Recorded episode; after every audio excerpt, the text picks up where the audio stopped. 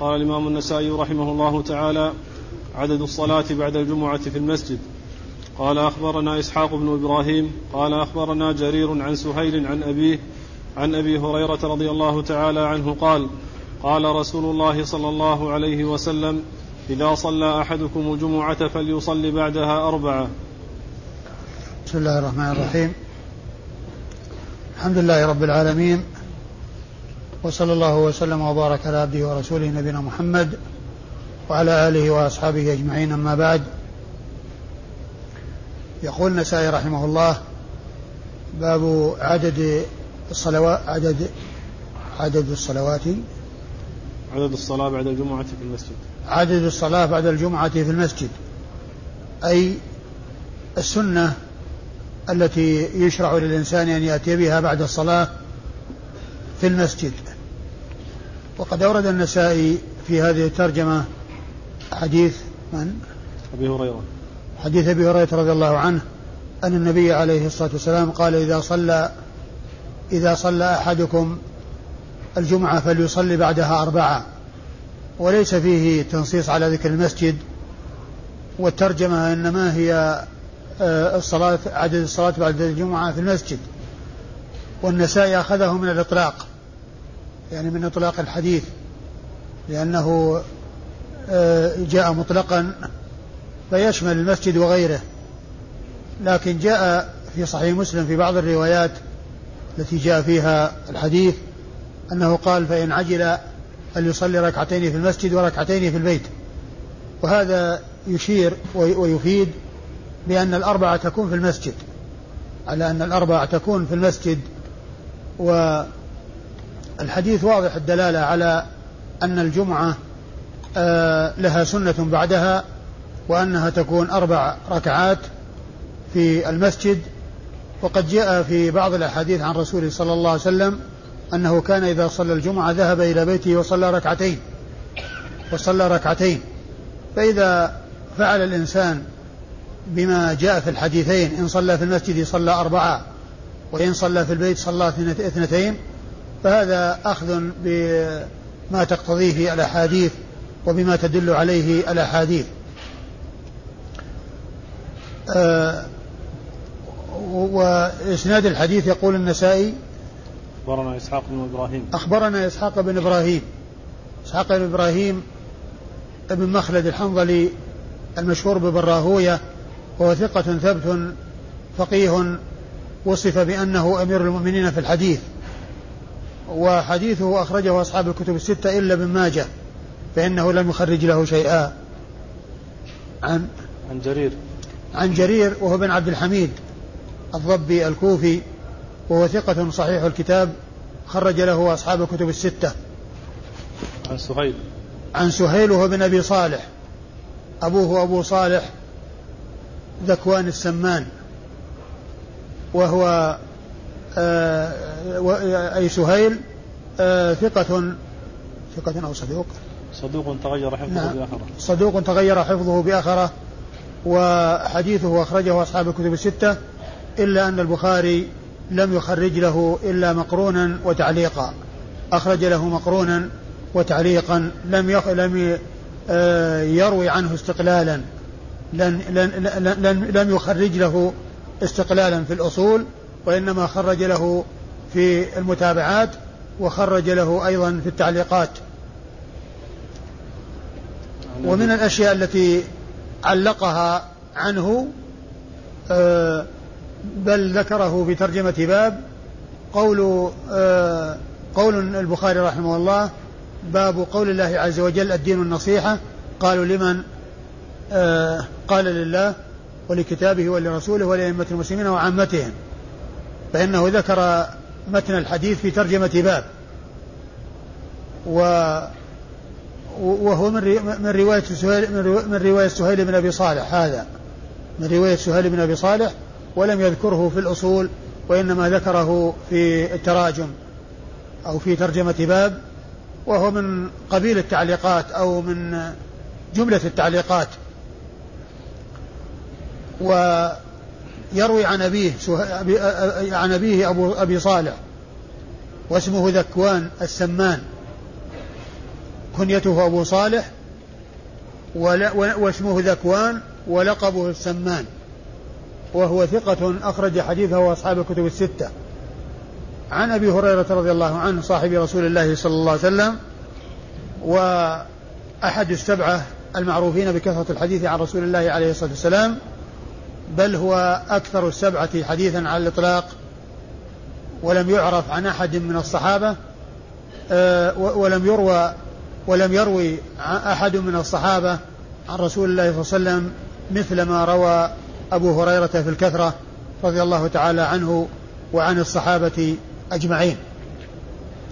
وقبل أن ننتقل نشير إلى الحديث الذي آه، مر بالأمس وهو آخر حديث باب من أدرك ركعة من الجمعة فقد أدرك الصلاة. والحديث آه، هو في صحيح مسلم ولكن ليس فيه ذكر الجمعة. وكذلك عند عند عند النسائي أنه بذكر الصلاة من أدرك ركعة من الصلاة فقد أدركها أو فقد أدرك الصلاة. والذين رووه من طرق مختلفة ليس فيه ذكر الجمعة. ولكن هذه الطريقة التي ذكرها النسائي فيها ذكر الجمعة.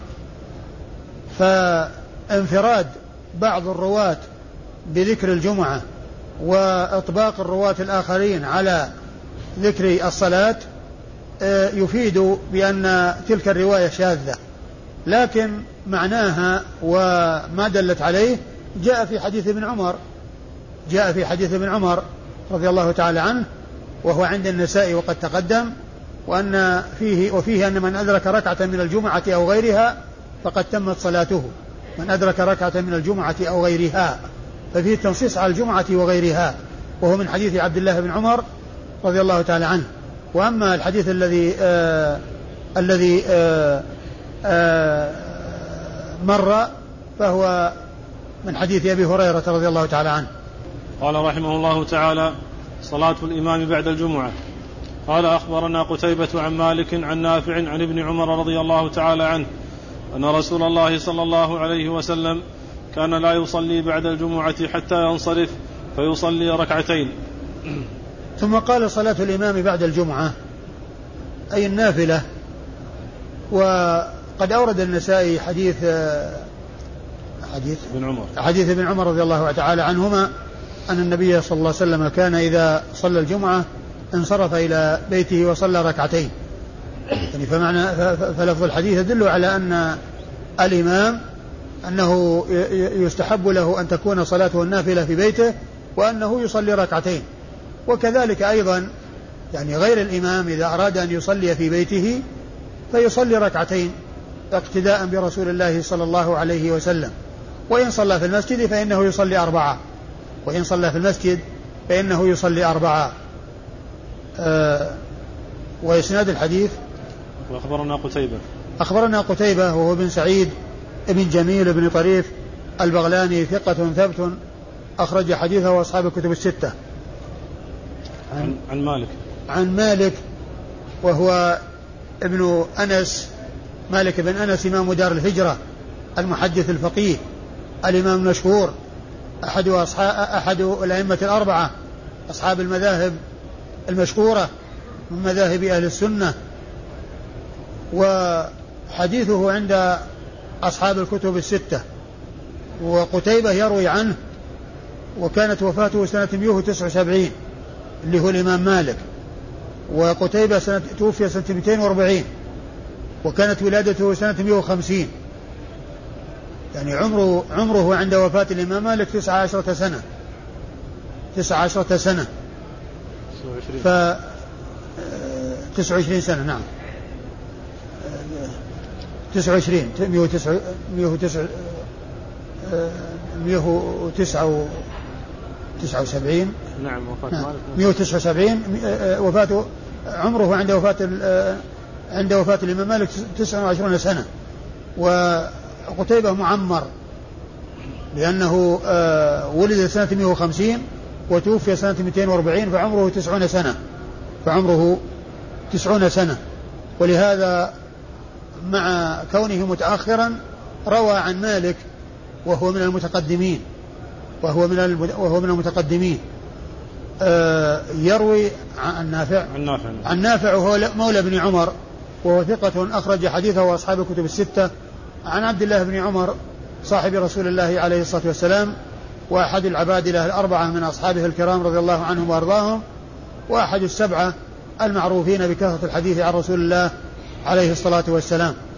وهذا الإسناد رجاله أربعة وهو من أعلى الأسانيد عند النسائي لأن أعلى الأسانيد عند النسائي الرباعيات ليس عنده شيء من الثلاثيات بل أعلى ما عنده الرباعيات وأطول ما عنده العشاري عشرة أشخاص.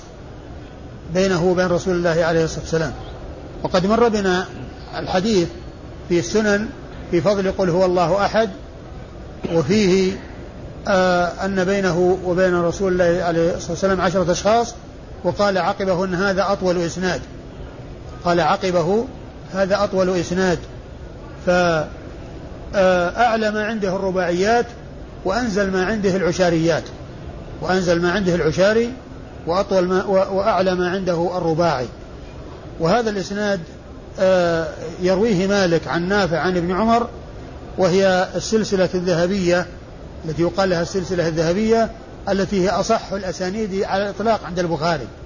أصح الأسانيد على الإطلاق عند البخاري مالك عن نافع عن ابن عمر الذي هو هذا الإسناد. نعم.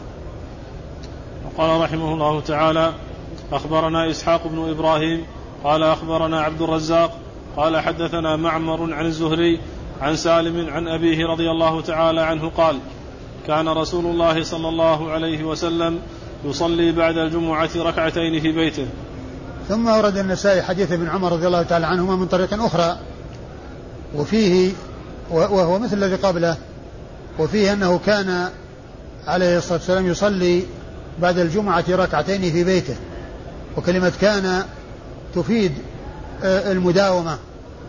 لكن كما ذكرت من قبل ليست مضطردة في المد... في الدلالة على المداومة بل قد تأتي لغير التكرار. قبل قد تأتي لغير التكرار. لكن الغالب فيها أنها تدل على المداومة والتكرار. كان الرسول يفعل كذا يعني معناه أنه آه، آه، تكرر منه أو داوم على ذلك. وقد آه، أشرت من قبل إلى الحديث الذي فيه أن كان تأتي لغير التكرار أحيانا وذلك في قول عائشة رضي الله عنها كنت أطيب رسول الله صلى الله عليه وسلم لإحرامه قبل أن يحرم ولحله قبل أن يطوف بالبيت. فإن قولها ولحله قبل أن يطوف البيت يعني معناه عند التحلل الأول والرسول صلى الله عليه وسلم ما حج إلا مرة واحدة. معناه أن حصل هذا مرة واحدة. حصل منها مرة واحدة ما تكرر يعني كونها تطيبه للتحلل آآ آه، آآ آه، قبل أن, يذهب ليطوف بالبيت طواف الإفاضة الرسول صلى الله عليه وسلم ما حج إلا حجة واحدة. فإذا ما تكرر هذا فهذا يفيد بأن كان تأتي لغير التكرار أحيانا لكن الغالب أنها تأتي للتكرار.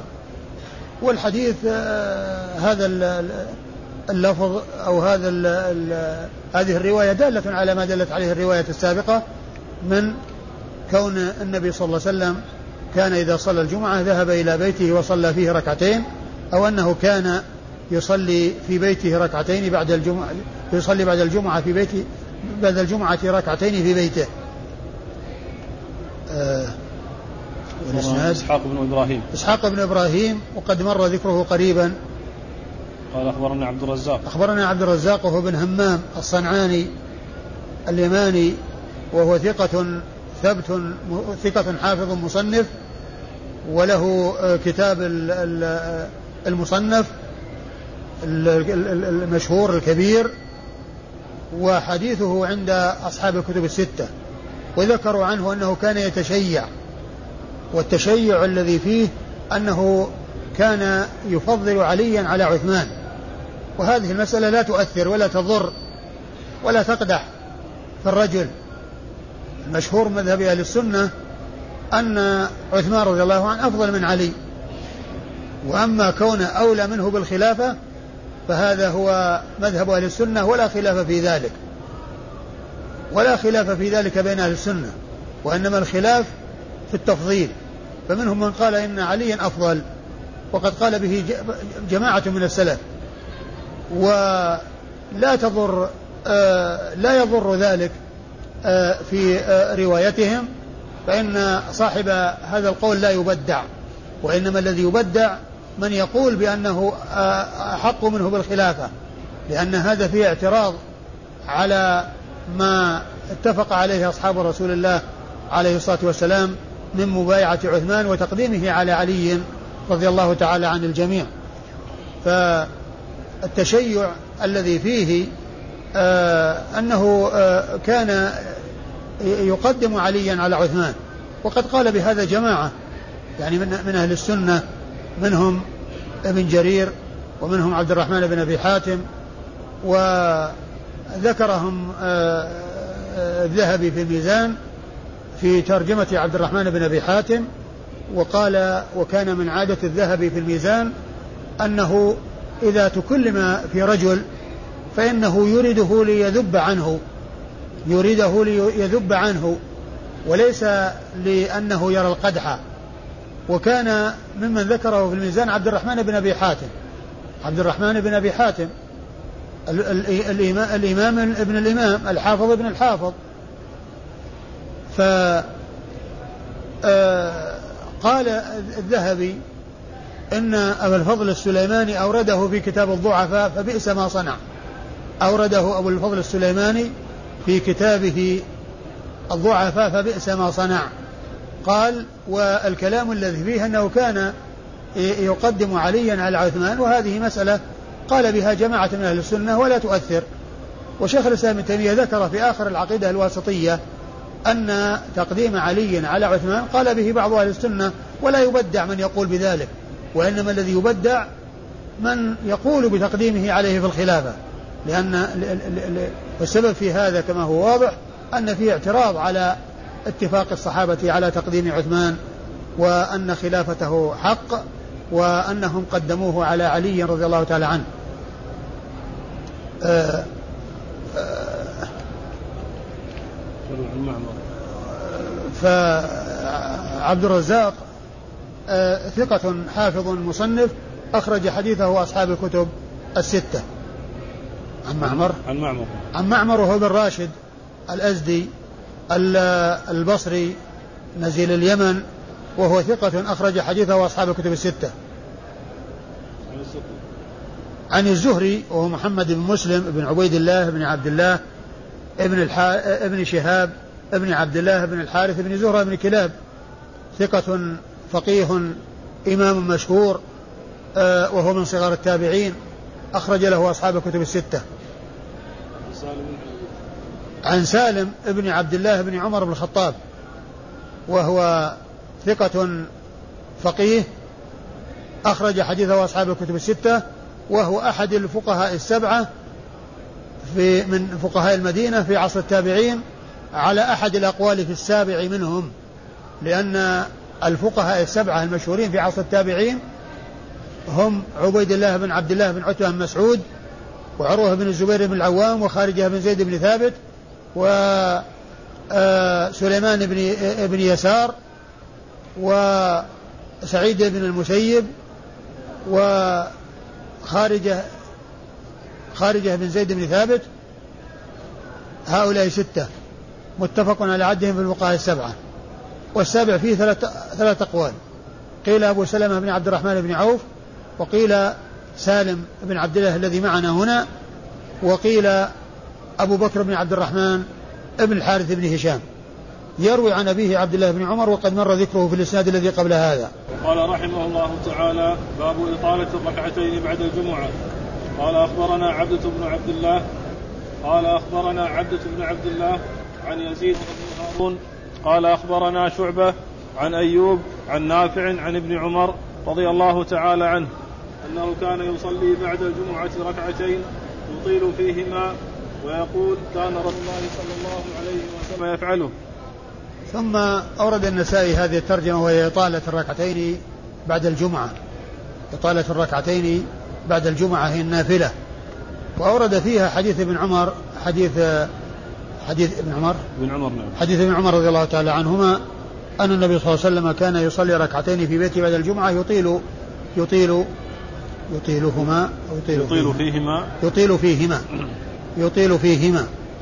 آآ آآ أورد النسائي حديث ابن عمر رضي الله تعالى عنه هذا الذي فيه الذي فيه بيان ما كان النبي صلى الله عليه وسلم يفعله.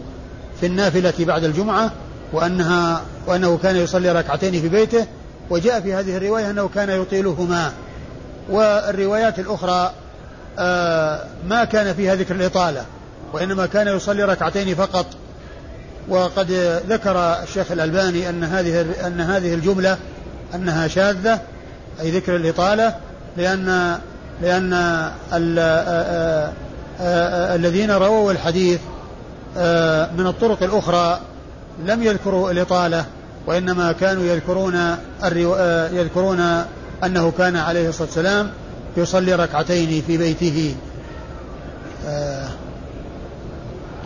أخبرنا عبدة بن عبد الله. أخبرنا عبدة بن عبد الله وهو ثقة أخرج حديثه البخاري وأصحاب السنن الأربعة. عن يزيد وهو ابن هارون. عن يزيد وهو بن هارون وهو ثقة ثبت عابد أخرج له أصحاب الكتب الستة. آه وكلمة هو بن هارون هذه آه ممن دون عبده بن عبد الله إما النسائي ومن دون النسائي. والغرض منها أن عبده بن عبد الله ما زاد في ذكر شيخه على قوله يزيد. فالذي دونه أي دون التلميذ أتوا بما يوضح ولكن جاءوا بكلمة هو. الدالة على أن هذا ليست من التلميذ وإنما هي من دون التلميذ. وحديثه عند أصحاب الكتب الستة يزيد بن هارون. عن عن شعبة. عن شعبة بن الحجاج الواسطي ثم البصري وهو وقد وصف بأنه أمير المؤمنين في الحديث وهو لقب الرفيع من أرفع صيغ التعديل وأعلاها وحديثه عند أصحاب الكتب الستة. عن عن أيوب. عن أيوب بن أبي تميمة السختياني أيوب بن أبي تميمة السختياني وهو ثقة ثبت حجة أخرج له أصحاب الكتب الستة. عن نافع عن ابن عمر. عن نافع عن ابن عمر وقد مر ذكرهما. وقال رحمه الله تعالى ذكر الساعة التي يستجاب فيها الدعاء يوم الجمعة. قال أخبرنا قتيبة. قال حدثنا بكر يعني ابن مضر عن ابن الهاد عن محمد بن إبراهيم عن أبي سلمة بن عبد الرحمن عن أبي هريرة رضي الله تعالى عنه قال أتيت الطور فوجدت ثم كعبا فمكثت أنا وهو يوما أحدثه عن رسول الله صلى الله عليه وسلم ويحدثني عن التوراة. فقلت له قال رسول الله صلى الله عليه وسلم خير يوم طلعت فيه الشمس يوم الجمعة فيه خلق آدم وفيه أهبط وفيه تيب عليه وفيه قبض وفيه تقوم الساعة. ما على الأرض من دابة إلا وهي تصبح يوم الجمعة مصيخة حتى تطلع الشمس شفقا من الساعة إلا ابن آدم. وفيه ساعة لا يصادفها مؤمن وهو في الصلاة يسأل الله فيها شيئا إلا أعطاه إياه. فقال كعب ذلك يوم في كل سنة؟ فقلت بل هي في كل جمعة. فقرأ كعب التوراة ثم قال صدق رسول الله صلى الله عليه وسلم. هو في كل جمعة. فخرجت فلقيت بصرة بن أبي بصرة الغفاري فقال من أين جئت؟ قلت من الطور. قال لو لقيتك من قبل, من قبل أن تأتيه لم تأته. قلت له ولم؟ قال إني سمعت رسول الله صلى الله عليه وسلم يقول لا تعمل المطي إلا إلى ثلاثة مساجد المسجد الحرام ومسجدي ومسجد بيت المقدس. فلقيت عبد الله بن سلام فقلت لو رأيتني خرجت إلى الطور فلقيت كعبا فمكثت أنا وهو يوما أحدثه عن رسول الله صلى الله عليه وسلم ويحدثني عن التوراة فقلت له قال رسول الله صلى الله عليه وسلم خير يوم طلعت فيه الشمس يوم الجمعة فيه خلق آدم وفيه أهبط وفيه تيب عليه وفيه قبض وفيه تقوم الساعة ما على الأرض من دابة إلا وهي تصبح يوم الجمعة مصيخه حتى تطلع الشمس شفقا من الساعة إلا ابن آدم. وفيه ساعة لا يصادفها عبد مؤمن وهو في الصلاة يسأل الله شيئا إلا أعطاه إياه. قال كعب ذلك يوم في كل سنة. فقال عبد الله بن سلام كذب كعب. قلت ثم قرأ كعب فقال صدق رسول الله صلى الله عليه وسلم. هو في كل جمعة فقال عبد الله صدق كعب إني لأعلم تلك الساعة. فقلت يا أخي حدثني بها. قال هي آخر ساعة من يوم الجمعة قبل أن تغيب الشمس. فقلت أليس قد سمعت رسول الله صلى الله عليه وسلم يقول لا يصادفها مؤمن وهو في الصلاة؟ وليست تلك الساعة صلاة؟ وليست تلك الساعة صلاة؟ قال أليس قد سمعت رسول الله صلى الله عليه وسلم يقول من صلى وجلس ينتظر الصلاة لم يزل في صلاته حتى تأتيه الصلاة حتى تأتيه الصلاة التي تلاقيها. قلت بلى. قال فهو كذلك. ثم ورد النسائي رحمه الله هذه الترجمة وهي ذكر الساعة التي يستجاب فيها الدعاء يوم الجمعة. هذه الترجمة معقودة لبيان أن يوم الجمعة فيه ساعة يستجاب فيها الدعاء. ساعة يستجاب فيها الدعاء. وقد اختلف العلماء في تحديدها على أقوال كثيرة. ذكر الحافظ بن حجر في فتح الباري أنها تبلغ أربعين قولا وذكر هذه الأقوال في, في, في فتح الباري. وأرجح هذه الأقوال هو ما جاء في هذا الحديث. أنها في آخر النهار آخر آخر ساعة بعد العصر قبل أن تغرب الشمس. هذا هو أرجح ما جاء في بيان معناها أو في بيان آه، زمانها يعني من يوم من يوم الجمعة وأنها وأنها آخر النهار. آه، وقد أورد النسائي تحت هذه الترجمة حديث آه، أبي هريرة. حديث أبي هريرة رضي الله تعالى عنه. حديث أبي هريرة رضي الله تعالى عنه. الذي آه الذي آه هذا الحديث الطويل. الذي في قصة ذهابه إلى الطور ولقيه كعب كعب الأحبار هناك وكون وجلوسه معه يوما. أبو هريرة يحدثه عن رسول الله عليه الصلاة والسلام وهو يحدثه عما في التوراة. وكان مما حدث به أبو هريرة كعبا هذا الحديث الذي يتعلق بالجمعة. وقال إن أن يوم الجمعة قال إيش يوم الجمعة. قال الرسول صلى الله عليه وسلم خير يوم طلعت فيه الشمس يوم الجمعة. خير يوم طلعت فيه الشمس يوم يوم الجمعة. فيه خلق آدم وفيه أدخل الجنة وفيه آه، أخرج منها وفيه تيب عليه وفيه آه، وفيه قبض. فيه خلق آدم وفيه أهبط وفيه تيب عليه وفيه قبض وفيه تقوم الساعة. وفيه قبض وفيه تقوم الساعة. وفيه تقوم الساعة. يعني هذه الأمور آه، روى أبو هريرة عن رسول الله عليه الصلاة والسلام أنها تحصل يوم الجمعة. فقال كعب قال وفي ثم قال وفيها ساعة لا يصادفها عبد يسأل الله شيئا إلا أعطاه إياه. عند ذلك قال كعب آآ آه، آآ آه، هي في السنة. يعني أنها هذه الساعة تأتي في السنة مرة واحدة. يعني في جمعة من الجمع في السنة. فقال لا بل في كل جمعة. أنها في كل جمعة. ثم قال آه ثم قرأ التوراة الذي هو آه كعب. ثم قال صدق رسول الله صلى الله عليه وسلم.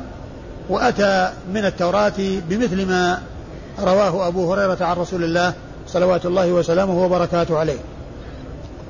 وهذه وهذا يفيد وهذا سبق أن مر في فضل يوم الجمعة وأن فيه هذه الخصائص وخصائص يوم الجمعة كثيرة ذكرها ابن القيم في أول كتابه زاد المعاد و آه، آه، بعد ذكر هذه الخصائص. قال أبو هريرة إن فيها ساعة لا يوافقها عبد يسأل الله شيئا لا أعطاه إياه. و فيدل يعني هذه هذا يدل على هذه الخصائص الجمعة ويدل على أن فيها ساعة يعني يستجاب فيها الدعاء. وفي آخر الحديث ما يدل على أنها آخر ساعة بعد آخر ساعة بعد العصر. تعيد تعيد الحديث أول. من أوله. أيوه. ووجدت صلى كعبا فمكثت أنا وهو يوما يحدث عن رسول الله صلى الله عليه وسلم أيوه. فقلت له قال رسول الله صلى الله عليه وسلم خير يوم طلعت فيه الشمس يوم الجمعه فيه خلق آدم. وهذا وهذا الذي آه، رواه أبو هريرة عن رسول الله عليه الصلاة والسلام ثم وجد كعب في التوراة ما يوافقه. هذا مما يدل على أن ذلك على أن هذا الذي ذكره كعب عن التوراة وكذلك سيأتي عن عبد الله بن سلام أنه مما لم يدخله التحريف لأن التوراة حصل فيها التحريف في زمنه عليه الصلاة والسلام. حصل فيها التحريف في زمنه قبل زمنه وفي و و وبعد ذلك. لكن هذا الذي ذكره عن التوراة مطابقا لما جاءت به السنة عن رسول الله عليه الصلاة والسلام يدل على أنه مما لم يدخل التحريف وأنه مما سلم من التحريف. هذا الذي ذكره كعب أنه موجود في التوراة وهو مطابق لما جاء في آه، حديث أبي هريرة رضي الله تعالى عنه عن رسول الله عليه الصلاة والسلام. ثم فيه قوله آه، آه، ما من دابة إلا وهي تصبح يوم الجمعة مصيخة شفقا من الساعة يعني من من قيامها لأنها تقوم الساعة لأن الساعة تقوم في ذلك اليوم. وهذا فيه دليل على أن الله ألهم الدواب والحيوانات يعني معرفة الأيام وأنها في يوم الجمعة الذي هو اليوم الذي تقوم فيه الساعة أنها تكون مصيخة يعني مصغية فزعة خائفة من قيام الساعة. والله تعالى أخفى ذلك أخفى آآ آآ وبنو آدم آآ يعلمون ذلك بإعلام الرسول صلى الله عليه وسلم إياهم بأن يوم الجمعة تقوم فيه الساعة بأن يوم الجمعة تقوم فيه الساعة ومع ذلك لا يحصل منهم مثل ما يحصل من البهائم التي إذا جاء يوم الجمعة يحصل منها هذا الذي أخبر به الرسول الكريم صلى الله عليه وسلم. إيش بعده؟ تصبح يوم الجمعة موسيقى تطلع الشمس أيوه. من الساعة. أيوه. نعم. فيه ساعة وهو في الصلاة يسأل الله فيها شيئا إلا أعطاه إياه. وفيها ساعة لا يصادفها عبد مسلم يسأل الله شيئا إلا أعطاه إياه. آه وقد جاء في آخر الحديث أنها آخر ساعة بعد العصر وبعد العصر كما هو معلوم وقت نهي. قال عليه الصلاة والسلام إذا لا صلاة بعد العصر حتى تغرب الشمس. فيحمل معنى الصلاة على انتظار الصلاة أو على الدعاء. يعني كل إنسان يعني آه، يدعو أو أنه آه، ينتظر الصلاة كل هذا يقال له صلاة. فالذي ينتظر الصلاة يقال هو في صلاة كما جاء في آه، عن عبد الله بن سلام رضي الله عنه. وكذلك أيضا كون الإنسان يدعو الدعاء هو صلاة. الدعاء صلاة. فكونها بعد العصر وكونه يصلي لا ينافي ما جاء في بعض الأحاديث من جهة أنه لا صلاة بعد العصر لأن المراد بالصلاة التي هي ذات الركوع والسجود. وأما انتظار الصلاة فهو يقال له صلاة وكذلك أيضا الدعاء يقال له صلاة. فقال كعب ذلك يوم في كل سنة فقلت بل هي في كل جمعة. فقرأ كعب التوراة ثم قال صدق رسول الله صلى الله عليه وسلم هو في كل جمعة. فخرجت فلقيت بصرة بن أبي بصرة الغفاري. فقال من أين جئت؟ قلت من الطور. قال لو لقيتك من قبل أن تأتيه لم تأته. قلت له ولم؟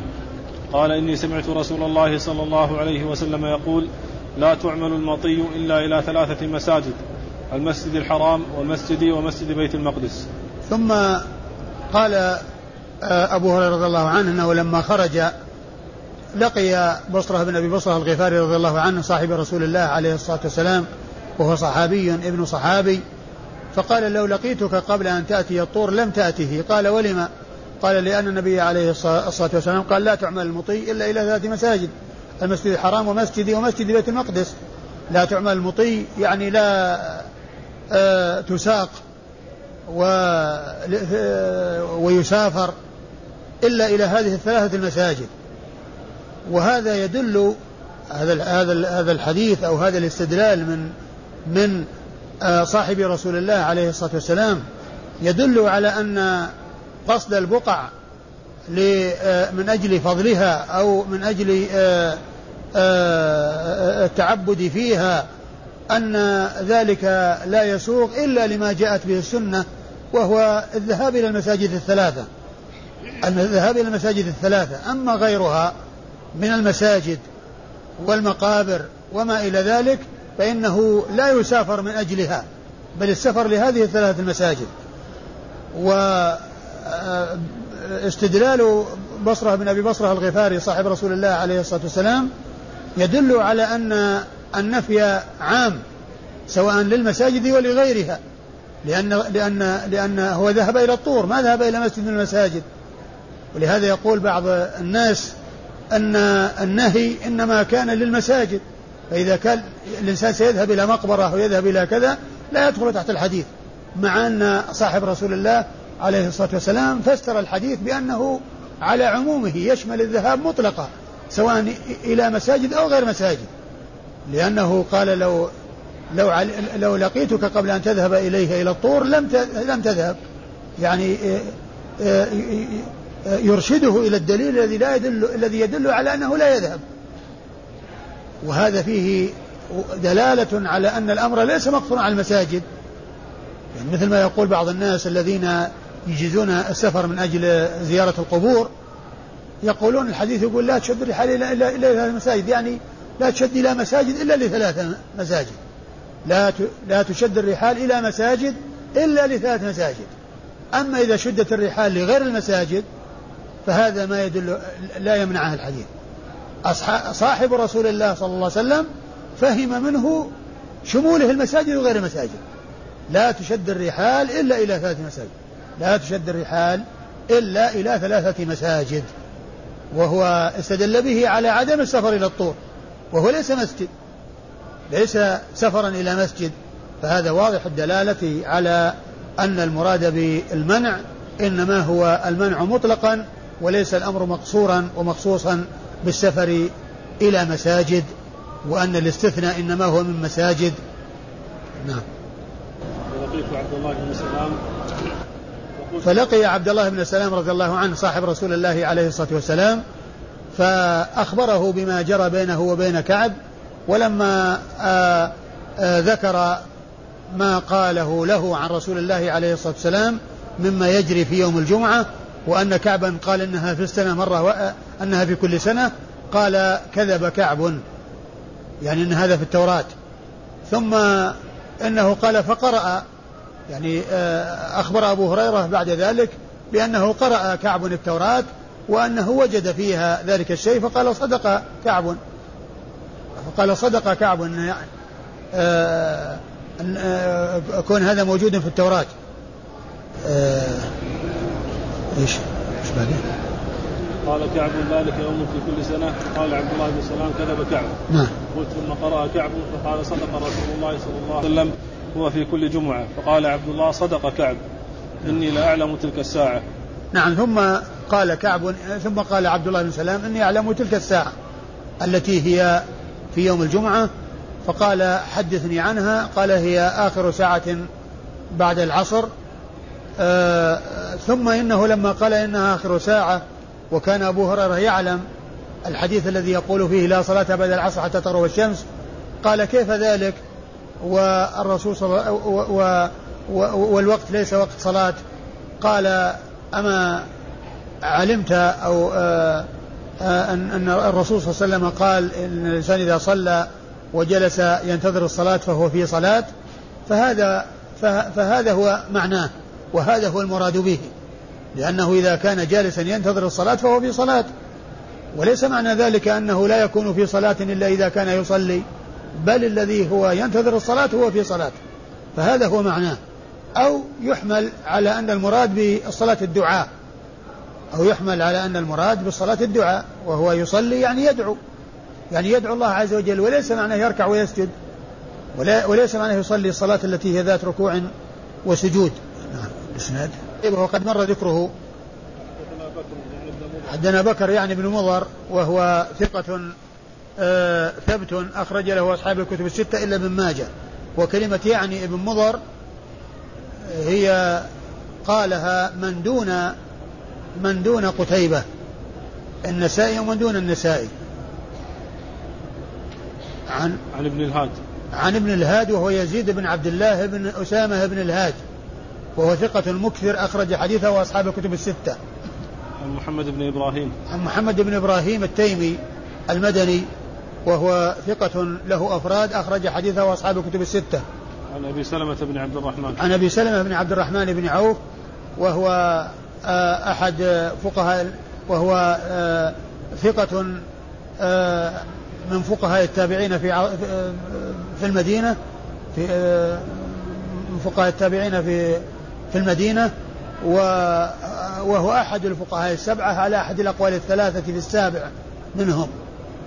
وقد أشرت إليهم عند ذكر سالم ابن عبد الله بن عمر الذي تقدم ذكره قريبا. وحديثه عند أصحاب الكتب الستة. عن أبي هريرة. عن أبي هريرة وقد مر ذكره. وأيضا الحديث آه، آه، فيه آه، كما هو معلوم هو فيه أيضا تعيين ساعة الجمعة يعني عن عبد الله بن سلام. يعني يرويها أبو هريرة عن عبد الله بن سلام. عن عبد الله يعني صحابي عن صحابي. قال حدثني بها فحدثه أنها آخر ساعة بعد العصر. يعني فاذا الحديث فيه شيء من مسند أبي هريرة وشيء من مسند عبد الله بن سلام وفيه رواية صحابي عن صحابي. وفيه رواية صحابي آه عن صحابي. وقال رحمه الله تعالى أخبرني محمد عبد الله بن سلام صاحب رسول الله صلى الله عليه وسلم حديثه عند أصحاب الكتب الستة. قال رحمه الله تعالى أخبرني محمد بن يحيى بن عبد الله قال حدثنا أحمد بن حنبل قال حدثنا إبراهيم بن خالد عن رباح عن معمر عن الزهري قال حدثني سعيد عن أبي هريرة رضي الله تعالى عنه عن رسول الله صلى الله عليه وسلم قال إن في الجمعة ساعة لا يوافقها عبد مسلم يسأل الله فيها شيئا إلا أعطاه إياه. ثم أورد النسائي حديث أبي هريرة. أبي هريرة. حديث ثم أورد النسائي حديث أبي هريرة في آه، بيان أن في الجمعة ساعة وهو مثل الجملة التي تقدمت في أثناء الحديث الطويل يعني ساعة لا يوافقها عبد مسلم يسأل الله شيئا إلا أعطاه إياه آه، فهو آه، دال على آه، أن في الجمعة ساعة يعني هذا شأنها وأنها يستجاب فيها الدعاء. أيوة إسناد؟ أخبرني محمد بن يحيى بن عبد الله. أخبرني محمد بن يحيى بن عبد الله وهو الذهلي النيسابوري النيسابوري. هو ثقة حافظ. أخرج له أصحاب الكتب الستة إلا مسلما أخرج له البخاري وأصحاب السنة الأربعة. حدثنا أحمد بن حنبل. حدثنا أحمد بن حنبل وهو أحمد بن محمد بن حنبل الشيباني آه، المحدث الفقيه الإمام المشهور أحد أصحاب أحد الأئمة الأربعة أصحاب المذاهب المعروفة من مذاهب أهل السنة وهو آخر الأئمة الأربعة. آخر الأئمة آخر الأئمة الأربعة. توفي سنة 241 سنة 241 توفي في تلك السنة وهو محدث فقيه وإمام مشهور وحديثه أخرجه أصحاب الكتب الستة. قال حدثنا إبراهيم بن خالد. قال حدثنا إبراهيم ابن خالد الصنعاني. إبراهيم ابن خالد الصنعاني نعم. أخرج له. ثقة أخرج له أبو داود والنسائي. ثقة أخرج له أبو داود والنسائي. عن رباح. عن رباح بن زيد الصنعاني وهو ثقة فاضل وهو ثقة أخرج له ثقة أخرج له أبو داود والنسائي أيضا. عن معمر. عن معمر بن راشد الأزدي وقد مر ذكره قريبا. عن الزهري. عن الزهري وقد مر ذكره قريبا. حدثني سعيد عن أبي هريرة. حدثني سعيد وهو ابن المسيب. سعيد المسيب ثقة ثبت إمام مشهور فقيه. آه، أحد الفقهاء السبعة في المدينة في عصر التابعين الذين أشرت إليهم قريبا. عن أبي هريرة رضي الله عنه وقد مر ذكره.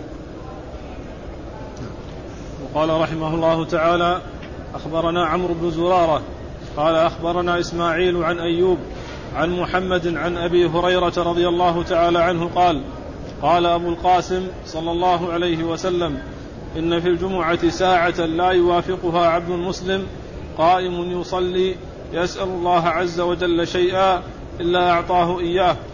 قلنا يقللها يزهدها. قال أيوة. قال أبو عبد الرحمن لا نعلم أحدا حدث بهذا الحديث غير رباح عن معمر عن الزهري إلا أيوب بن سويد فإنه حدث به عن يونس عن الزهري عن سعيد وأبي سلمة وأيوب بن سويد متروك الحديث.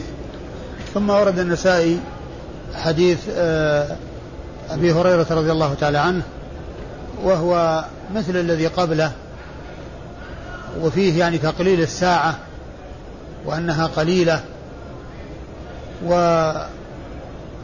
آه، الإسناد؟ محمد بن يحيى بن عبد الله. محمد لا راح. أخبرنا عمرو بن زرارة. أخبرنا عمرو بن زرارة. عمرو بن زرارة ثقة ثبت أخرج له مسلم وأصحاب السنن الأربعة. مسلم؟ البخاري البخاري البخاري البخاري ومسلم والنسائي. نعم. البخاري ومسلم والنسائي. ثقة ثبت أخرج له البخاري ومسلم والنسائي. يعني خرج له من أصحاب السنن النسائي مع الشيخين البخاري ومسلم.